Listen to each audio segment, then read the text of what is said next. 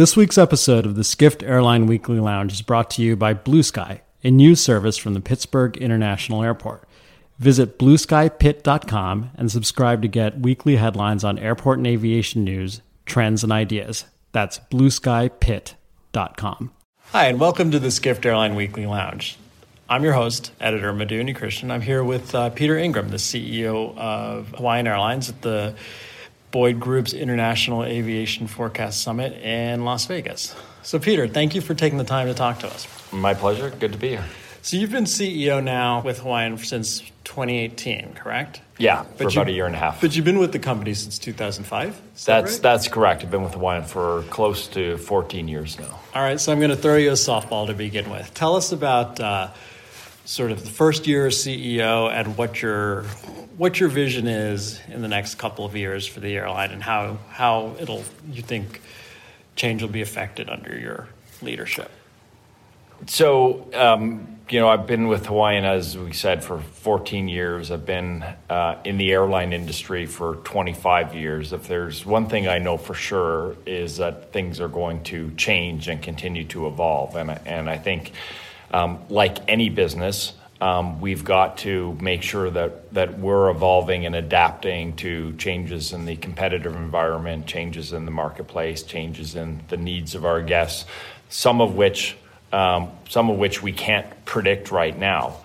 Uh, our, our focus is, is really in a couple of areas. One is around making sure we've got um, all the products um, that are uh, valued by our guests and that we're positioning ourselves with, um, with different experiences ranging from our premium cabin um, to main cabin basic, which we're planning on rolling out later this year.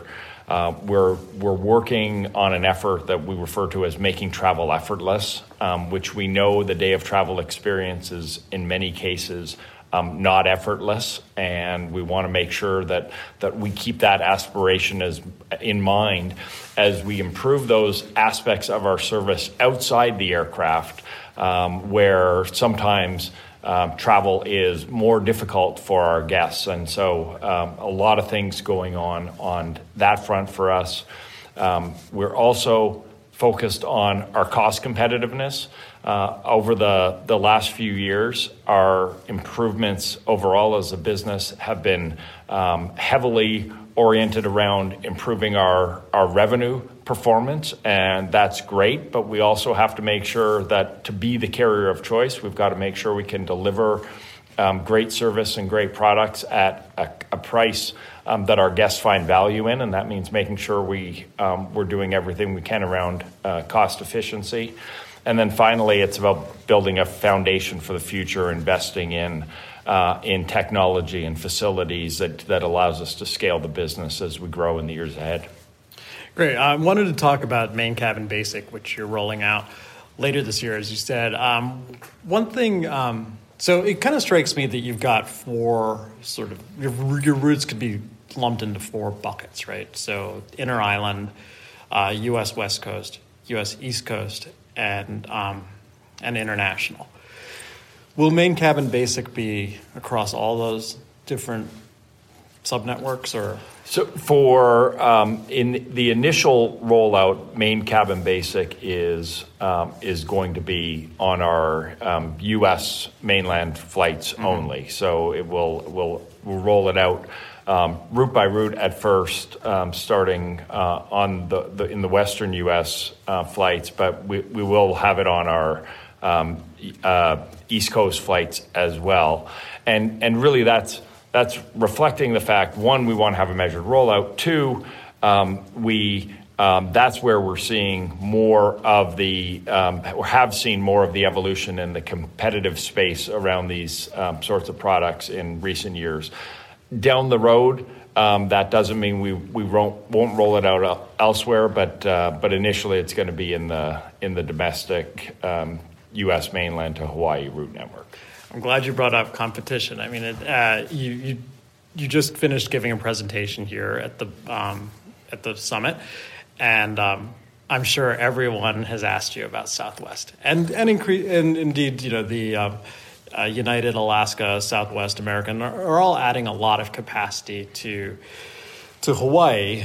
Um, how how do you think Hawaii Hawaiian is positioned to uh, to what what in other words what differentiates and why do you think how do you think you can compete in this increasingly crowded field?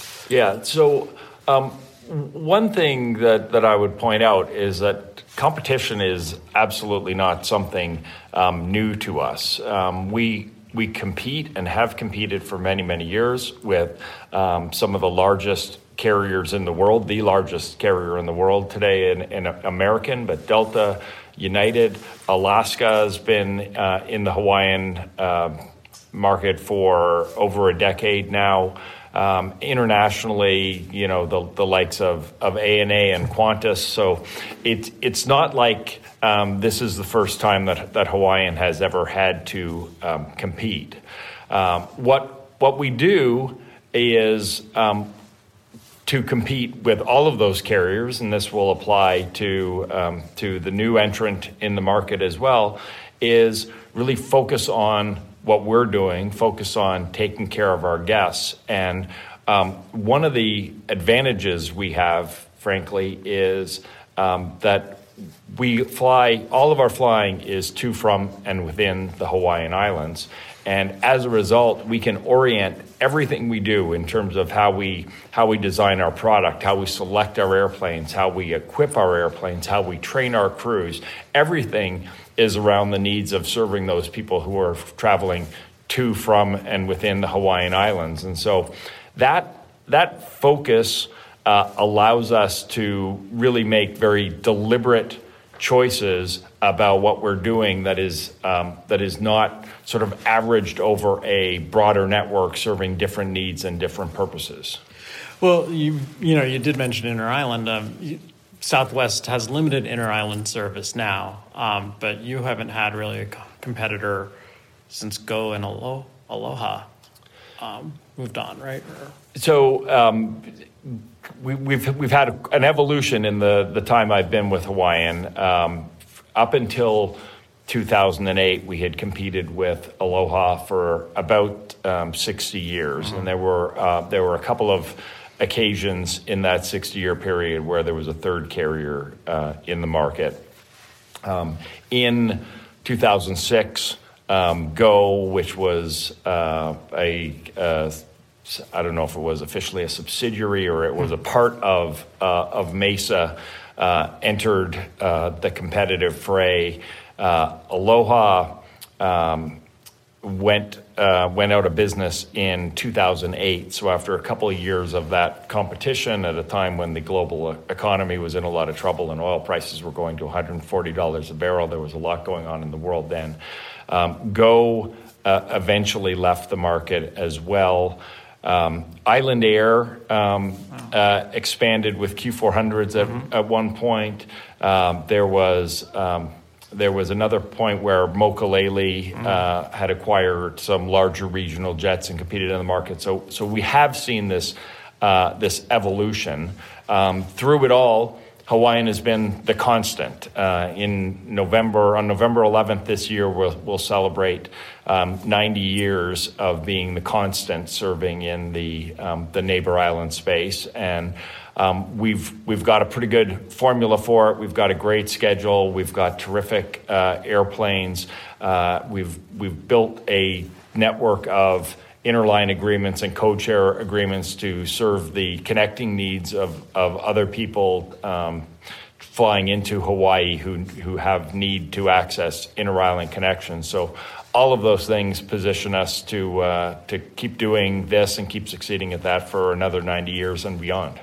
Before we get to fleet, I had a question about, um, and this is germane for Airline Weekly. Um, you know, there's all we we talked about all the capacity coming from the mainland. Um, ANA will start flying or has started flying 380s to yeah they Hawaii. have started. Um, you're expanding in Haneda and we'll be adding Fukuoka. So that's a lot of people coming to Hawaii.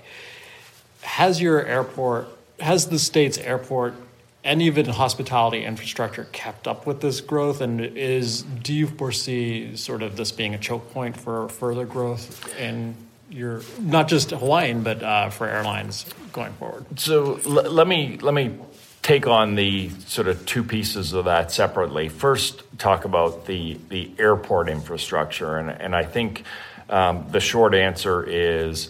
Um, no, candidly, it hasn't um, kept pace, and and it's not that um, that there are constraints on um, on adding service based on um, on airport gate availability right now, although it is tight at certain times of day, particularly here in, in August, where we have um, you know a peak period for Japanese travel and coinciding with a peak period for uh, for North America travel. Uh, but but really there is there is sufficient um, capacity, but we, the infrastructure has been underinvested in. So things like um, the baggage systems at the airport to um, to support um, the um, the checkpoints for um, for people to get through um, TSA. A, a, lot of those areas are are in need of investment and rejuvenation, and we've got some plans to do that. There is some. Uh, modernization work going on. There's a, a new concourse that's going to add um, six um, six wide body gates or 11 narrow body gates, depending on how they are used. That will provide some um, some extra gate availability, which will be helpful at the, the peak time of day. Um, but there's still more that needs to be done, uh, both by carrier investments, which we're embarking on, uh, and, and also by investments from the State Department of Transportation, which manages the, um, the airport system. Uh, in terms of of the sort of broader tourism infrastructure in the state. Uh, it is an area that is uh, increasingly being discussed uh, as we have grown from you know 7 million to 8 million to 9 million and now close to 10 million um, visitors over the last couple of years in the time that um, that I've been in Hawaii and um, and we really haven't seen hotel room um, growth that has um, has kept pace with that. We have seen other forms of accommodation like um, like timeshares grow and become a, a, bigger piece of the puzzle. Uh, but it is uh, it is something that is raising a debate around um, sustainability in the community as um, you know some of the uh, the sites that visitors go to have evolved over time as people have you know access to ideas about different beaches and different hiking trails because uh, all of this information is available at the uh, at the, the click of a finger on a uh, on a phone these days, and everyone's looking for that um, that Instagram picture of the the space that no one has been there before, where in fact everyone is uh, is going now. So um, so th- that raises an interesting discussion in our community about um, sustainability, whether it's environmental or cultural, which is very important, uh, but also economic sustainability because um, because our economy is dependent on um, on tourism and on visitors to as the the engine of the Hawaii economy, and so how we keep sustainability in all three of those aspects um, in harmony is something we're, we're interested in engaging with with others in the Hawaiian community and make sure we're taking care of, of all of those things. Um, you do, you know, to just touch on something with uh, the economy. Um, I think at this conference a few years ago, um, Mike Boyd, the who organizes this conference, um, said that uh, China routes would be a gold mine for Hawaiian. Um, that didn't turn out to be the case. But do you see yourself going back in, or do you see Hawaiian going back into China as that market matures, or as the tourism market matures there? I.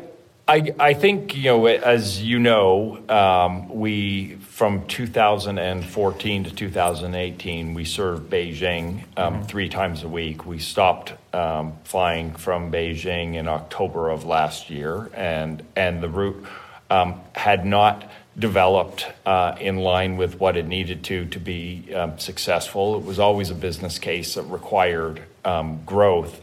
And for, for a couple of reasons, that, that growth after an initial surge when nonstop service was introduced um, hasn't carried forward.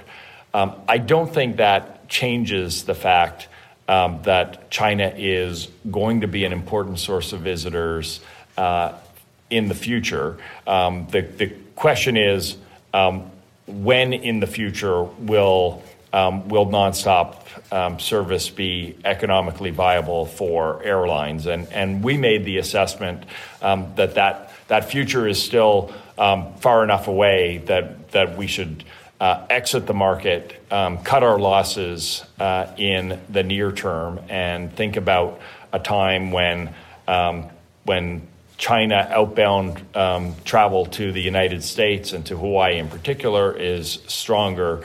Uh, I can't predict if that's going to be, you know, two years or five years or ten years, but it is it is undeniable that, that China is going to be an, an incredibly important um, market globally, and I think it'll be a, a place um, that has a, a, strong affinity for Hawaii, as so many other uh, origin points have. Hmm. All right, so rumor has it that you have a. Uh, I just found this out yesterday, so I was kind of um, wanted to ask you about it. A, uh, a cargo ATR that right? Uh, freighter? We do. We have. Is it a uh, combi or is it a is it an actual car freighter? Um, no, we, we have we have uh, three uh, ATR 72s configured in uh, in cargo configuration right now. We use them to um, through our o- Ohana by Hawaiian mm-hmm. Uh, affiliate, which is is actually. Um, uh, a capacity purchase arrangement with Empire Airlines, mm-hmm. uh, who are based in Coeur d'Alene, Idaho. So Empire is the the operator. We, we are the the marketer of the service, and we fly um, cargo. Um, within uh, the the islands of the state. So today, it's between Honolulu and and Hilo, and Honolulu and um, it's Hilo and Lihue that we we fly to today. Eventually, we we intend to add service between Honolulu and, and Maui and also Honolulu and uh, uh, Kona. Okay. And um, 717s, they're not, your, um, are, is that aircraft still working out for you or is there plans to replace them?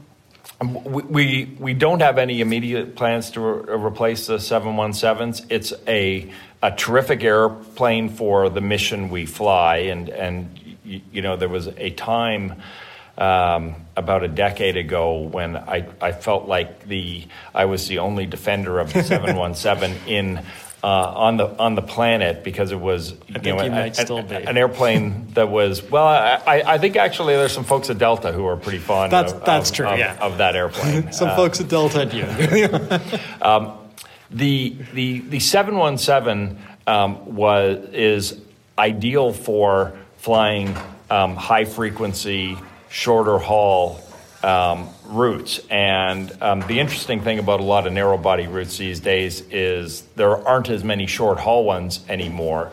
Uh, but we've got um, we've got over 6 million passengers a year flying on routes that are between 100 miles and about 250 miles, and there's no surface transportation options. And so um, the ability to have a durable airplane, and, and um, McDonnell Douglas, who um, designed that airplane before being sold to Boeing, was always noted for durable airplanes that were a- engineered well for putting a lot of cycles on, uh, have you know, really designed an airplane that is ideal for what we do. It's, a, it's the right size for what we do. People sometimes say, why don't you get a, a turboprop uh, to, um, to fly those distances? And, and our answer is because between Honolulu and Maui, we're flying, um, you know, sometimes around 30 round trips on a day with a 128 seat airplane. We don't really need more frequency um, with with a 70 seat airplane. What we, we need is uh, is an airplane that is in that size um, that that we have it today, and and the 717's been really good. Eventually, um, we will need to think about a replacement, but I think that's still a few years away before we, we start zeroing in on what that'll be. Right. And you um, you recently started taking delivery of your 321 Neos, right? And by next year, you'll have all 18 in your order? Yeah, that's, that's correct. We've got 13 um, in the fleet right now. We, we took the first one right at the tail end of 2017, so we've been actively adding those airplanes over the last um, couple of years, helping us um, build out our uh, West Coast to Hawaii network, and particularly building up our direct service into um, Maui as we use Maui as a, uh, a second hub um, to our Honolulu home. Did the um, the when Airbus announced in Paris this year the uh, the development of the 321 Neo XLR? I, yeah, I might have the various letters backwards, but um, is uh, is that an aircraft that, that has a, a, a case for you? Yeah, it, it's something we're, we're going to take a look at. Um, the so our airplanes today are 321 um, Neo. We don't have the LR, which mm-hmm. was the um, the next uh, version, uh, and I, I, believe those are some of the airplanes that um, that JetBlue, for example, will be taking for their um, for their uh, over the Atlantic mm-hmm. services. Um, the the LR. Uh, in terms of additional market opportunities that would open up, didn't um, didn't offer uh, enough um, new uh, new opportunities from Hawaii to um, to make sense for us to wait for that version relative to the um, the core um, Neo airplane. The XLRs got a little bit more range, and so we haven't completed our analysis yet, but there may be uh, a case for that in the future. We'd like to really think about does it does the additional range um, bring some other things into the into the frame that are are worth um, having a, a, sort of different derivative uh, in addition in our fleet. All right, now forgive me if I'm uh, if I if this question's already been answered before, but the uh, the three thirty the seven eight seven dash nines, right? That you ordered, will those uh, supplement or replace the three thirty fleet? Um, the, the, answer is yes. Okay. uh, it's, a, it's, it's, a little bit of both. Okay. Um, you know, we, we, we intend to um, keep flying the 330-200s, which has been a great airplane for us. Today we've got 24 uh, in the fleet. All of those have been added um, since uh, 2010. So it's, it's, it's relatively, we're still relatively young uh, aircraft. Um, and we'll, we'll keep those airplanes. Um, we have well, over time we've got an order for 10, um, 10 787 uh, dash nines is our, our firm order. We've got some purchase rights in addition to that. And I think we'll make decisions over time about whether those are going to be replacement or growth, and, and eventually it'll be a, a little bit of, of both. But I, I think for the the um, you know, next decade or so, we're going to operate um, both of those airplanes. All right. Well, Peter, thank you very much for taking the time to talk to us this week, and um, I uh, look forward to talking to you again soon. Uh, thank you. It's been my pleasure. Aloha.